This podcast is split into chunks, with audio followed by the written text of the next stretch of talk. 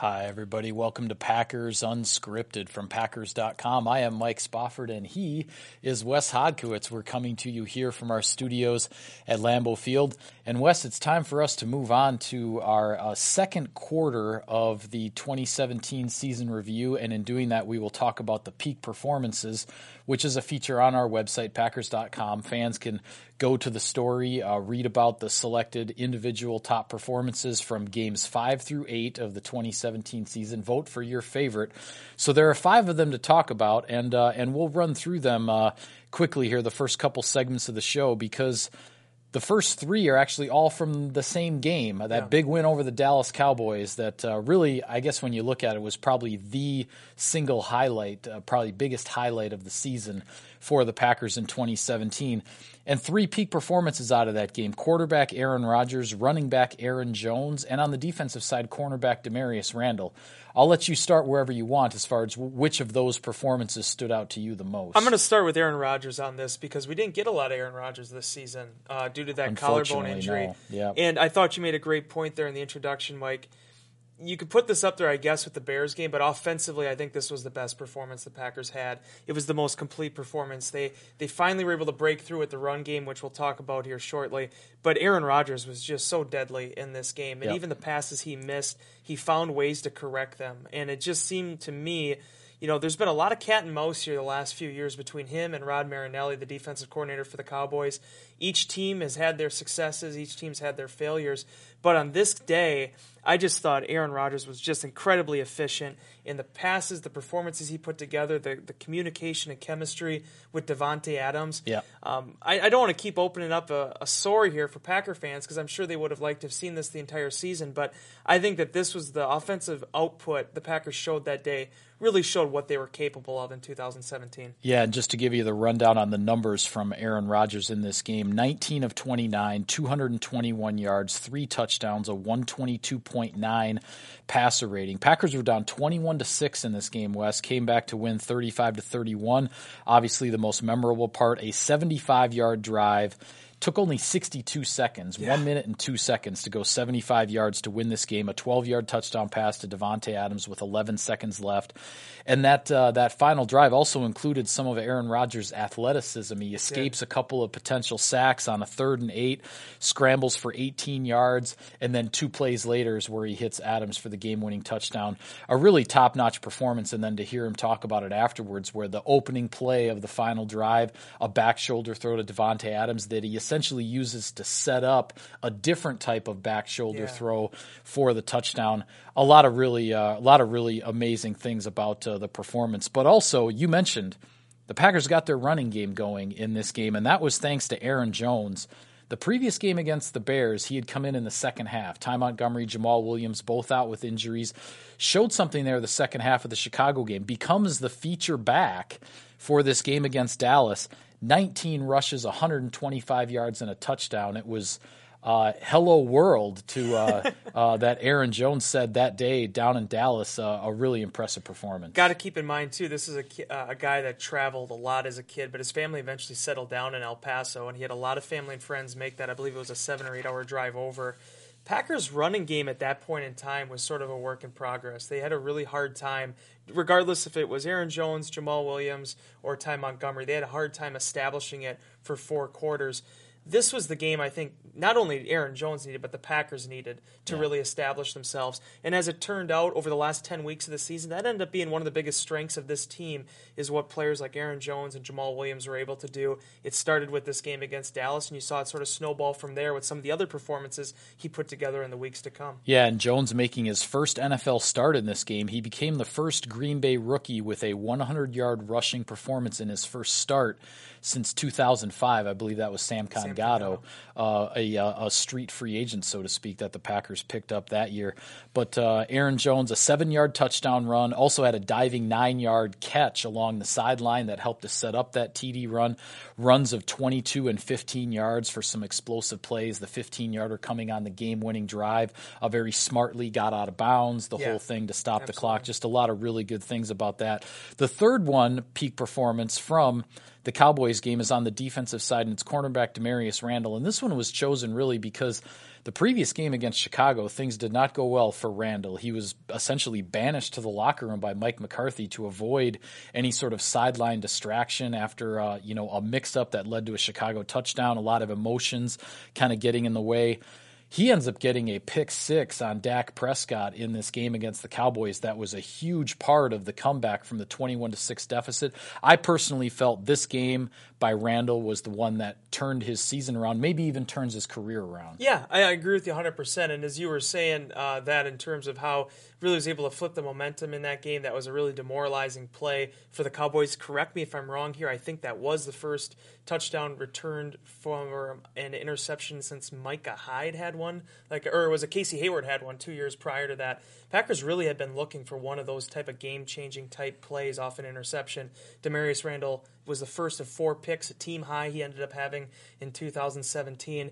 As you said, I think this was a start of a new chapter for him, and it's momentum that you hope he can continue to build upon now going into what will be his fourth NFL season. Yeah, that pick six off of a ball that hit Terrence Williams, and Damarious Randall was there to snag it. Gave the Packers a 28-24 lead early in the fourth quarter, their first lead of the game, and then they obviously had to retake the lead there at the end. But we've got a couple more peak performances from the second quarter of the season to talk about. We'll get to those after the break. Back with more on Packers Unscripted right after this.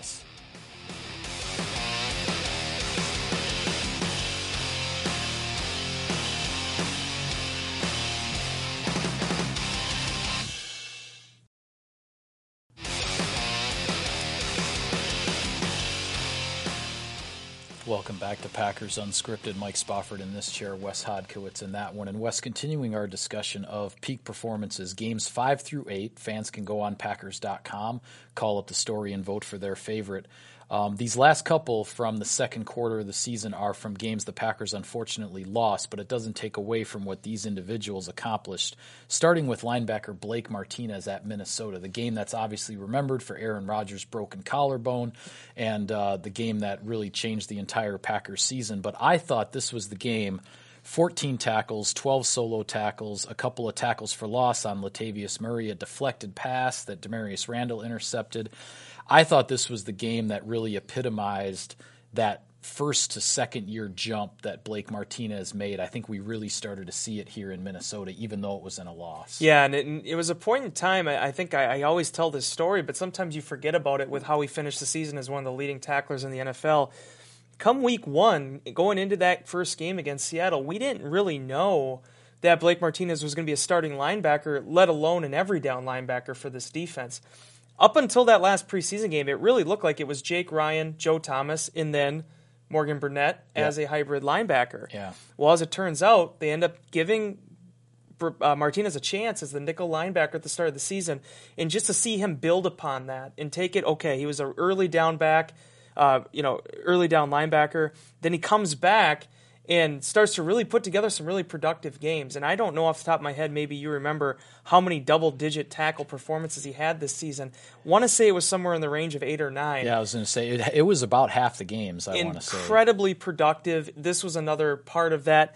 Yes, it didn't go how the Packers wanted to turn out. The Rodgers thing took a lot of the wind out of their sails, but defensively, this was a big part of the Packers' run defense starting to get it together after a slow start. Yeah, and the play I think that stands out to me the most, aside from the pass deflection, which Randall turned into an interception to help the Packers get a field goal in this game, was there was a third down play, and it was a little swing pass check down type of thing to Jerick McKinnon out in the flat. Right.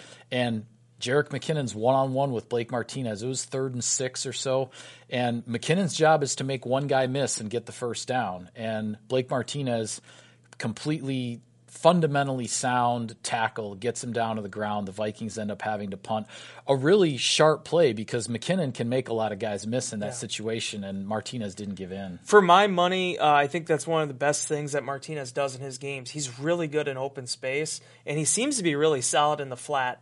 We saw that a couple times over the course of the season where if a running back or a slot receiver has one guy to miss there and can extend it for a first down or maybe an explosive play, Martinez does a good job. If he's not tackling him by himself, he does a good job of holding the guy up and allowing guys to circle to the ball around him. And really, when you're looking at playing complete defense, and there's many areas the Packers are looking to improve going into 18, that's definitely a good starting point for them. Yeah, and last but not least, as far as the peak performances from games 5 through 8, Aaron Jones, again, twice in this segment, I guess, but this one against the New Orleans Saints. This is Brett Hundley's first start at quarterback in place of Aaron Rodgers. And on the opening drive of the game, he takes the first carry for 15 yards. Then just a few plays later, he bursts up the middle for a 46-yard touchdown. Yeah. And again, just immediately showing that what he did against the Dallas Cowboys with that 125-yard performance, certainly no fluke. He ends up with 17 carries, 131 yards. A good chunk of them, obviously, on the first drive of the game.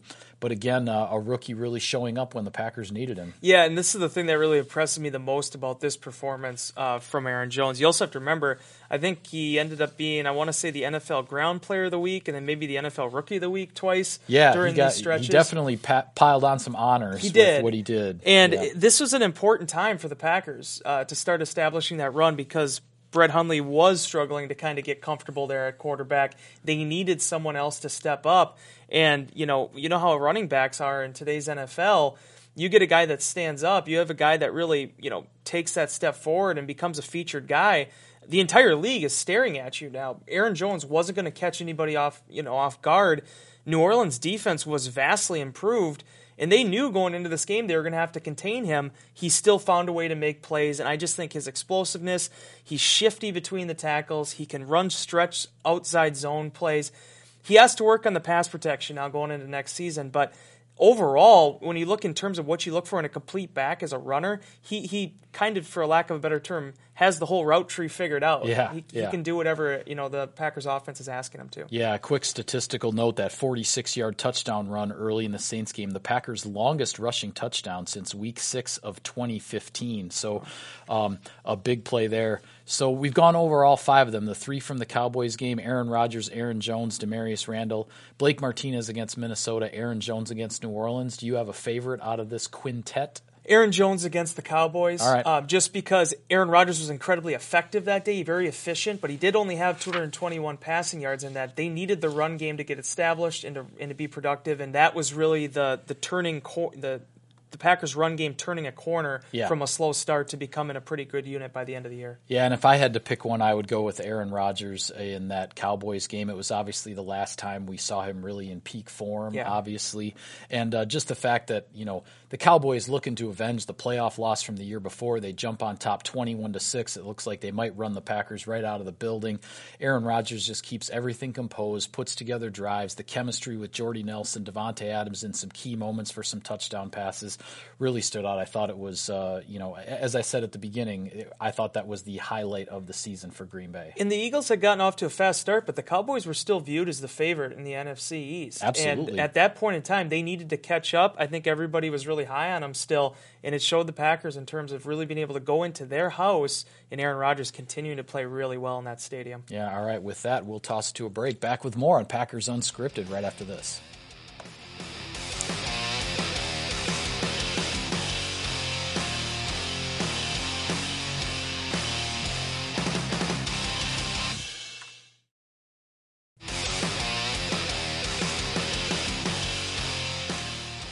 Welcome back to Packers Unscripted. Mike Spofford here, Wes Hodkiewicz over there. And Wes, we kind of rushed through those five peak performances from the second quarter of the season because I wanted to spend the last couple segments of today's show talking about those conference championship games from over the weekend and getting some of your thoughts. Let's start in the AFC.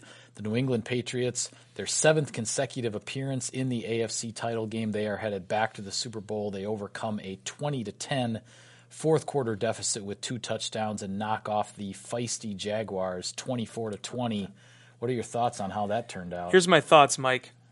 The Jacksonville Jaguars beat the New England Patriots in every single major category of this game. Time of possession, 35-08 to 24-52. Third down efficiency, 40%. Patriots, 25%. You look at every single major area that you look to achieve and become efficient in, and the Jaguars did it, except for one. Situational football, the intangible, something that you cannot look at a statistic and say, well, this team is just better than this team in that area. New England Patriots play that. I said this in Insider Inbox this week. They play situational football as well as any team in the NFL. Yep. Bill Belichick, the adjustments that they made at halftime, getting a little bit of a spark at the end of the first half to kind of give them some momentum. But ultimately, Tom Brady making plays, Danny Amendola stepping up when they don't have Rob Gronkowski. It's just that's the thing that impresses me the most. You're looking at two teams now in the Eagles and the Patriots who have had to overcome adversity, have had to overcome injuries. It's just how things are in the NFL. Yeah. But having that next guy be ready when you don't have a star is ultimately – you need your quarterback. I'm not denying that. I mean, Nick Foles played really well too for the Eagles, but – to have the Danny Amendolas of the world step up, and also the Patriots defense to play as well as they did after a rough season, I think you just have to tip your cap. It was frustrating. You know, you really thought the Jacksonville Jaguars were going to pull it out, and you get the rug pulled out from underneath you. Yeah, I felt the Jaguars executed their game plan almost to a T for 3.5 quarters. They had a huge time of possession advantage. They were setting everything up to be able to pound the ball with Leonard Fournette in the fourth quarter to protect the lead. And New England's defense just did not give in. They could not.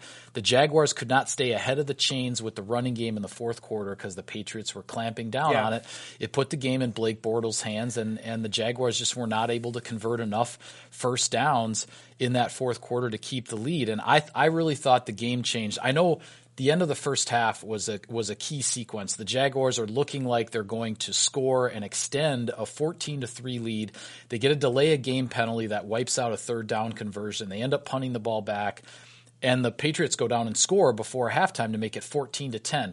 A big shift for sure. But then in the third quarter, the Jaguars got back to doing what they were doing. Yeah. They were shutting down the Patriots. They kicked 2 field goals. They extended to 20-10. So to me, the game hinged was about 9 or 10 minutes to go in the fourth quarter. The Patriots have the ball. They're on their own 25-yard line. It's 3rd and 18, Wes. 3rd and 18 with a 10-point lead. Tom Brady converts that, I believe, to Amendola, if I'm not mistaken. I thought the game completely changed right there because that was the play. The Patriots were 1 of 8 on third downs up until that point, and then they convert a 3rd and 18. It sparks them for a touchdown drive to get within 20-17. And I felt from there the Jaguars were just trying to hang on for dear life, and you could kind of feel like it wasn't going to happen. Yeah, and for the defense, you know, for it to be against their defense, all season long the Jaguars have been so good in that area of the game. And so sturdy, and it just showed to me, you know, they have a lot of experience in the trenches. They don't have as much experience on the perimeter, and you know, opportunities are what they are, and Tom Brady, you know, made the most of them. The thing that I think, if you're looking at it from a hindsight perspective, and I know a lot of people mentioned this in Insider Inbox this week, I do wonder if you have 55 seconds to go and 2 timeouts at the end of the first half. Yep. There is that playing to win mentality and playing not to lose. I think he got a little too conservative there. It's easy to look at that now and say that, but it just seemed to me that Jaguars were just a little too cautious and the Patriots are a little too opportunistic. Yeah, well, before we go to a break, though, I want to take care of a little sponsor business. Attention Packers fans, we're calling you to fill up with Campbell's Chunky Chicken Noodle Soup. We're talking delicious, hearty soup packaged in an exclusive Packers Superfan can. These cans are limited edition for all you football fanatics out there, so don't miss out. Go on, huddle up, and fill up with this hearty soup. Chunky Soup, the official soup partner of the Green Bay Packers. Back with more on Packers Unscripted right after this.